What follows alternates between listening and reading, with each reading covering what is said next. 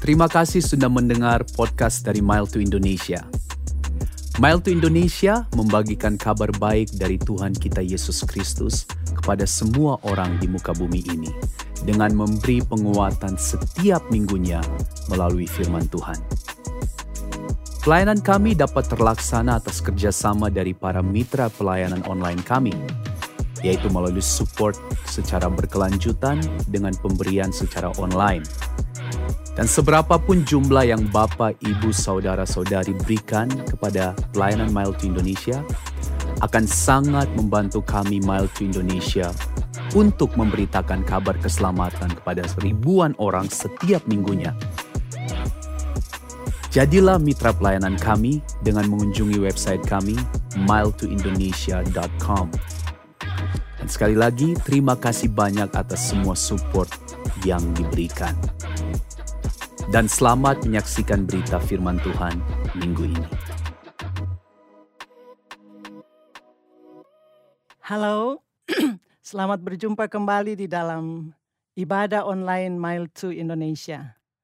Puji Tuhan kita masih diberi kesempatan untuk bisa beribadah bersama walaupun hanya melalui online. Dan kita sungguh bersyukur karena pada hari ini kita kedatangan tamu yaitu istri dari Bapak Pendeta Brian Johnson sebagai pendeta dari Gereja Mile 2 di Saskatoon. Dan kita sungguh diberkati karena hari ini kita akan menerima berkat pemberitaan firman dari istri dari Bapak Pendeta yang ada. Dan waktu ini kami persembahkan Yeah. Well, my name is Andrea, and I'm so honored to get to have this time with you today. Ya, nama saya Andrea dan saya sungguh merasa terhormat berada di tempat ini dan bisa bersama-sama dengan saudara-saudara pada hari ini. And today I would like to share the idea of keeping technology in its place. Dan hari ini saya akan uh, membagikan tentang menempatkan teknologi itu pada tempatnya. Technology can be a blessing to us. Teknologi bisa menjadi berkat bagi kita. Technology can help us to connect with others. Teknologi bisa membuat kita bisa berhubungan dengan sesama kita. It can help us to work. Bisa juga menolong kita dalam pekerjaan kita. It can help us to study menolong juga kita dalam uh, studi atau sekolah kita. And it can help us to grow spiritually. Dan bisa juga menolong pertumbuhan rohani kita. I'm not against technology. Saya tidak menentang teknologi. I use it every day. Saya menggunakannya setiap hari. And we're using technology right now for this service. Dan kita juga menggunakan teknologi sekarang ini untuk pelayanan. But like anything else, technology has its place. Seperti yang lainnya juga, teknologi memiliki tempatnya tersendiri. It can be a gift in our lives when it's in that proper place. Bisa menjadi berkat bagi kita kalau teknologi itu berada pada tempat yang sebenarnya. It can become a problem, though, when it holds too big of a place in our lives, our habits, and our hearts. Namun itu akan menjadi satu masalah bagi kita kalau teknologi itu mengambil bagian yang terlalu besar di dalam hati kita, dalam hidup kita, atau dalam kebiasaan kita. And without careful thought, we can drift along and end up serving technology.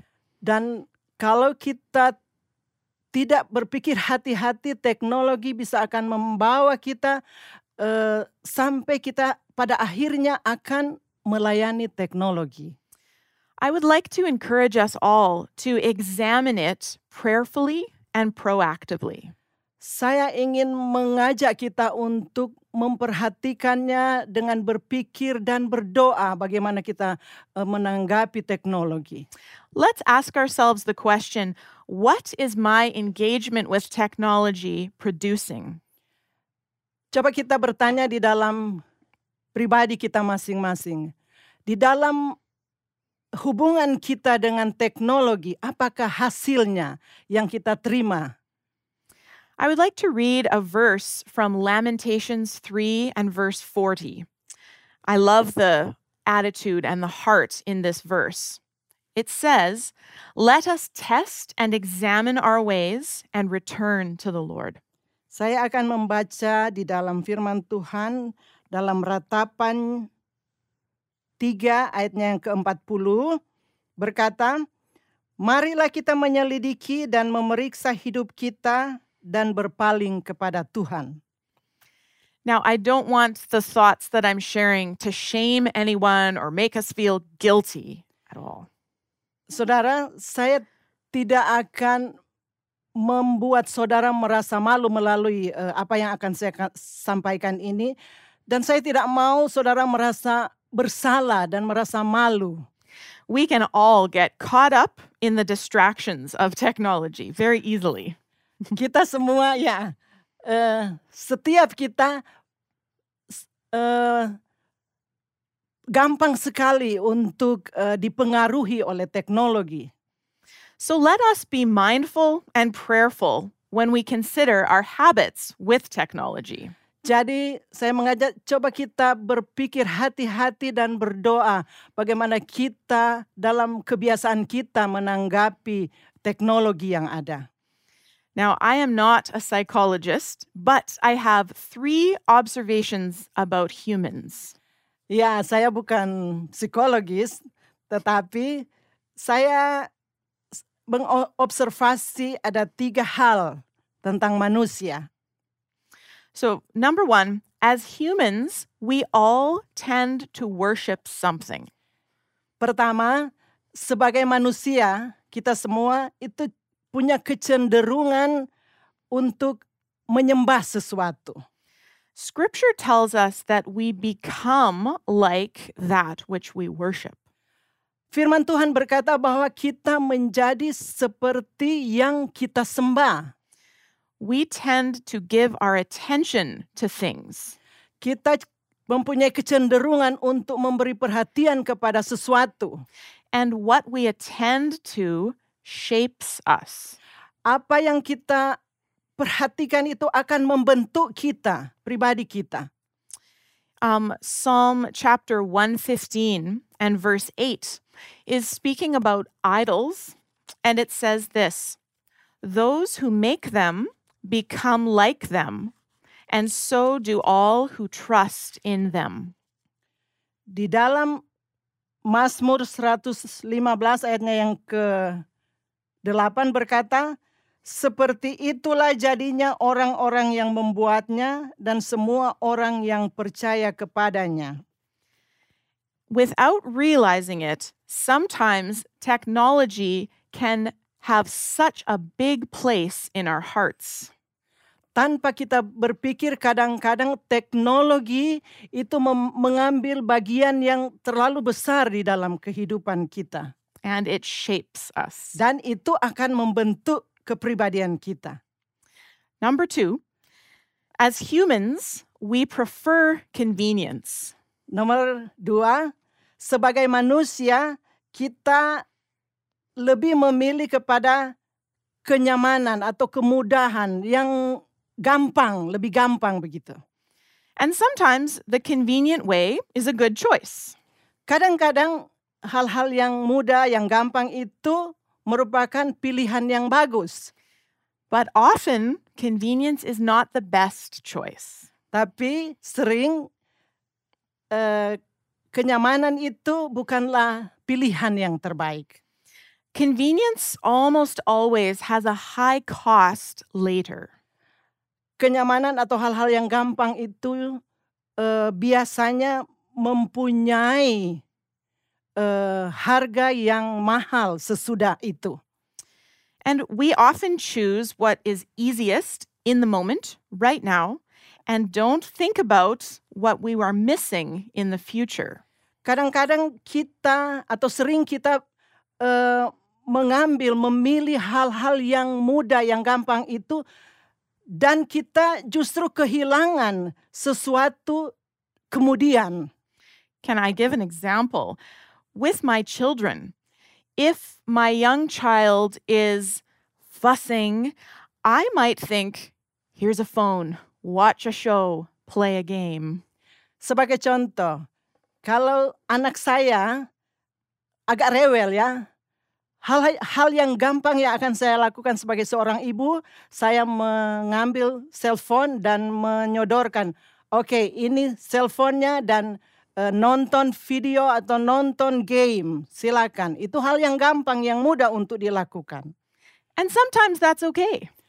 Kadang-kadang itu tidak apa-apa, itu bagus. It does give peace in the moment. Itu memberikan kenyamanan atau kedamaian pada saat itu. However, if that is my default or my habit response, Namun kalau itu menjadi kebiasaan kita setiap kali, I'm not helping my child learn to regulate his emotions. saya tidak menolong anak saya untuk me- memperhatikan keadaan emosinya. I'm not helping him learn how to handle being bored. Saya tidak menolong anak saya untuk bagaimana dia mengendalikan keadaan yang bosan begitu. I'm not helping him learn to live in the present moment. Saya tidak menolong anak saya untuk hidup pada keadaan sekarang ini. It can be a dangerous habit. Ini akan menjadi suatu kebiasaan yang berbahaya. You see, real life is not convenient or easy. Kehidupan yang nyata hari-hari itu tidak gampang. But technology promises us a quick escape. Dan teknologi ini menjanjikan kita eh, hal-hal yang cepat untuk terhindar dari kesulitan-kesulitan itu.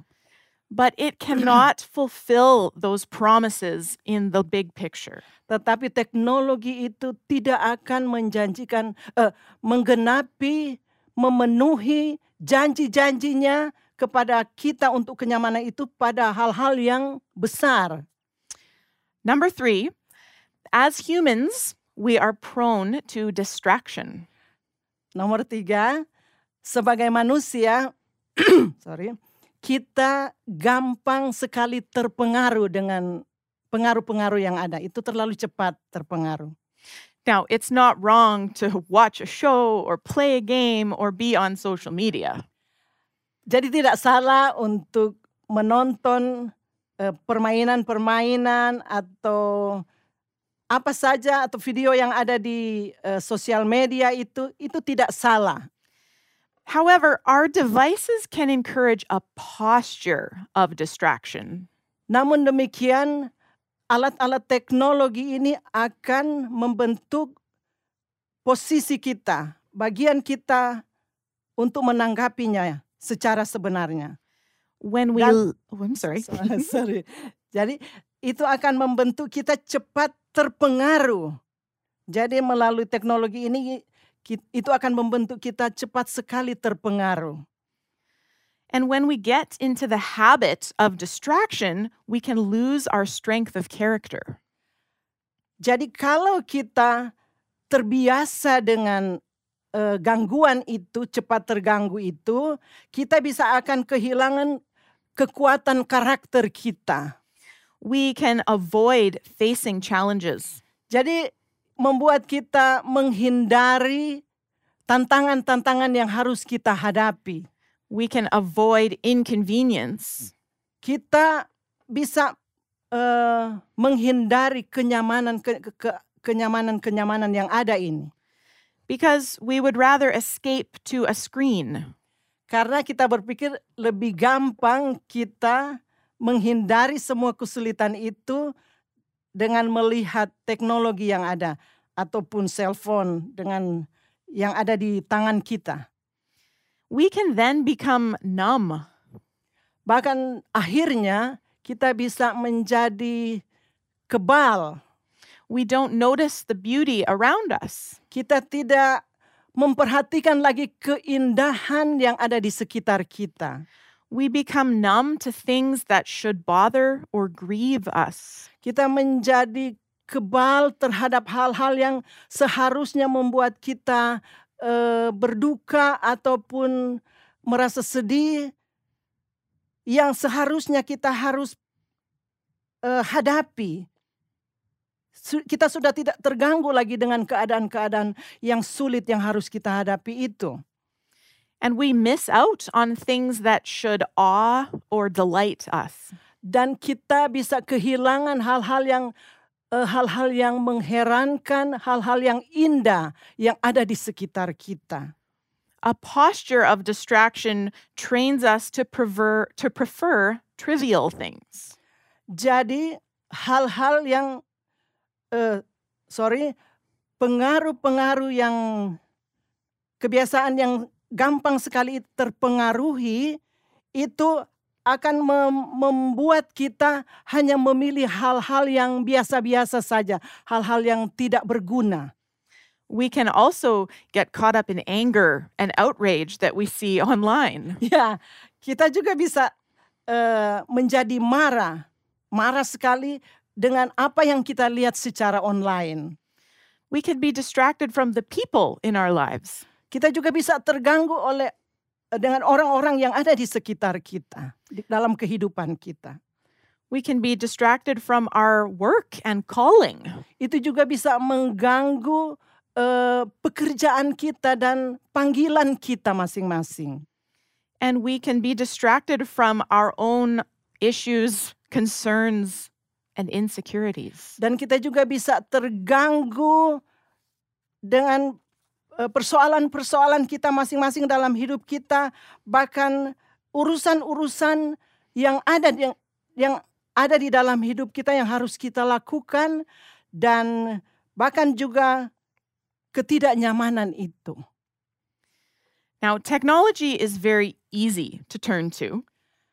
Teknologi itu terlalu gampang untuk kita berpaling ke situ ya. But by God's grace, we can do difficult, hard things. Namun dengan anugerah Tuhan yang memberi kekuatan kepada kita, kita bisa melakukan hal-hal yang sulit dalam hidup kita. We can live the real life that He has called us to live.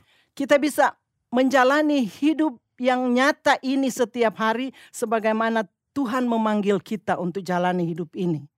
And we do have a choice in the matter.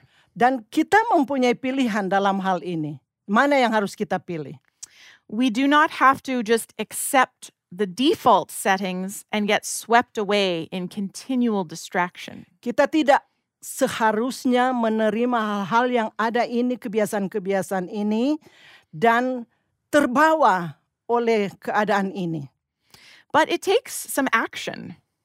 Namun itu membutuhkan tindakan kita. It takes commitment Dan ini membutuhkan komitmen kita masing-masing.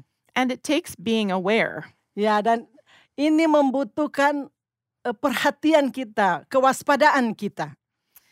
I would like to read two passages of scripture, starting with Psalm 119 and verse 10. Saya ingin membacakan dua ayat Alkitab yang kita akan baca mulai dari Mazmur 119 ayat All right. verse 10. Yes, verse 10. It says, With my whole heart I seek you. Let me not wander from your commandments. Jadi Mazmur 119 ayatnya yang ke-10 dikatakan bahwa dengan segenap hatiku aku mencari engkau. Janganlah biarkan aku menyimpang dari perintah-perintahmu. And 1 Corinthians 10:14 says, Therefore, my dear friends, flee from idolatry. Dan di dalam 1 Korintus 10 ayat 14 1 Korintus ya. 1 Korintus 10 ayatnya yang ke-14 Karena itu saudara-saudaraku yang kekasih jauhilah penyembahan berhala. These are active words, active language. Ini adalah bahasa yang aktif yang terus-menerus. Now, this is not striving to earn God's grace or God's love. Kita tidak perlu bergumul untuk memperoleh anugerah atau kasih Tuhan. This is effort motivated by God's grace. Ini merupakan suatu usaha yang dimotivasi oleh anugerah Tuhan. This is so that we can be the best we can be to show God's love in the world around us. Ini membuat agar membuat kita eh, menjadi sebagai yang terbaik bagi kita, kita yang menjadi kita yang terbaik untuk menyampaikan kasih Tuhan kepada dunia di sekitar kita. So, this is not simply a matter of setting limits.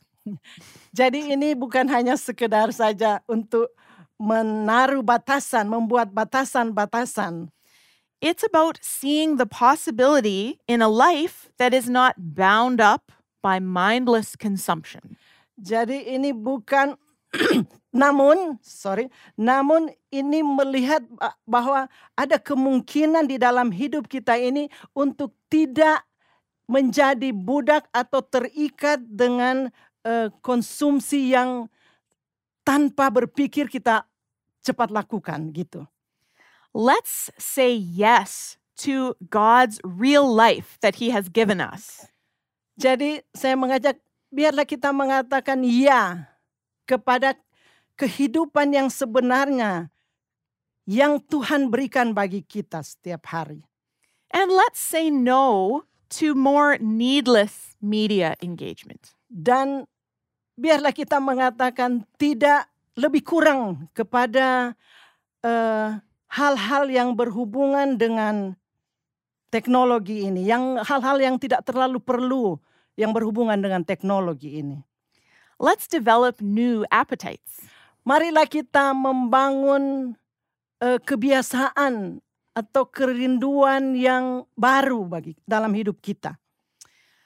I have a few suggestions, a few ideas for how we might keep technology in its place. Saya mempunyai beberapa ide untuk bagaimana kita menaruh teknologi itu pada tempatnya. We all have different lives, so this will be different for each one of us. Jadi kita mempu- setiap kita mempunyai kehidupan yang berbeda. Jadi kita mempunyai hal-hal yang akan menjadi berbeda bagi kita semua, setiap kita ya.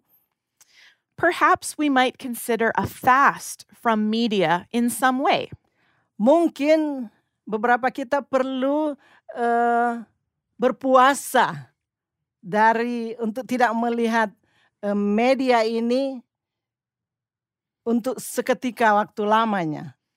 Maybe a, a a frequent fast or a partial fast. Mungkin puasa secara frekuensi atau sebagian kita bisa untuk tidak melihat terbawa terus dengan melihat media atau teknologi ini.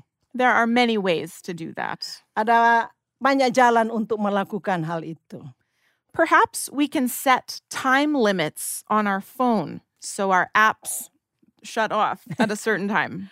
Atau mungkin kita bisa eh, menaruh membatasi waktu untuk kita di dalam phone telepon kita untuk eh, mati begitu untuk tidak agar tidak mengganggu kita untuk terus menerus melihat eh, telepon kita. Perhaps we would consider no screens in bedrooms or at meal times. atau kita bisa berpikir atau mengambil tindakan untuk tidak ada telepon di waktu tidur atau di kamar tidur atau waktu makan tidak ada telepon Perhaps we can provide alternatives, other things we can turn to instead of always a screen. atau kita menjadi mencari jalan lain apa solusinya daripada setiap kali kita harus eh, selalu melihat kepada alat-alat teknologi termasuk cellphone ini. We might set some goals as a family or personally for how we will use technology. Atau kita juga bisa men- membuat satu eh, ketetapan sebagai pribadi ataupun eh, secara keluarga bagaimana kita harus menggunakan teknologi alat-alat teknologi ini di dalam keluarga kita. All of these ideas are meant to just help us keep God first in our hearts. Semua eh, hal-hal yang disampaikan ini merupakan hanya merupakan beberapa ide untuk agar kita me- menaruh Tuhan itu yang utama di dalam hidup kita. So now I will review the three human tendencies Jadi sekarang saya akan mengulangi kecender- tiga kecenderungan manusia yang biasanya ya sebagai manusia ki- kita punya kecenderungan untuk melakukannya. and I will then look at them through redemptive lenses. Dan sesudah itu saya akan melihat di dalam eh, penebusan dari kacamata penebusan. So, first, I said that we all worship something, Jadi pertama kita dikatakan bahwa kita semua biasanya menyembah sesuatu. but through our redemptive view, we can see that we are made to worship God. Namun kalau kita melihat dari pandangan atau kacamata penebusan, kita semua dibentuk, diciptakan untuk menyembah Tuhan. 1 John 5:21 tells us to keep ourselves from idols. 1 Yohanes 5 ayat 21 berkata, kita harus menjauhkan diri kita daripada penyembahan-penyembahan berhala. Number 2, we all prefer convenience. Nomor dua, tadi dikatakan bahwa em, kita lebih cenderung memilih hal-hal yang gampang, yang mudah gitu. But through redemptive lenses, we can see that we are created for good works. Tetapi kalau kita lihat dari kacamata penebusan bahwa kita diciptakan untuk melakukan perkara-perkara yang baik. Ephesians 2, verse 10 tells us that we are created in Christ Jesus for good works. Dalam Efesus 2 ayatnya yang ke-10 dikatakan bahwa kita diciptakan adalah untuk melakukan pekerjaan-pekerjaan yang baik di dalam Kristus Yesus. And number three, we are prone to distraction Dan nomor tiga, kita punya kecenderungan atau kita gampang sekali terpengaruh. But through redemptive lenses, we can see that we are graced to live with purpose and focus. Namun dalam lensa atau kacamata penembusan, kita semua diberikan anugerah untuk hidup dengan eh, suatu tujuan dan bisa terfokus dalam eh, tujuan yang ditetapkan oleh Tuhan bagi kita.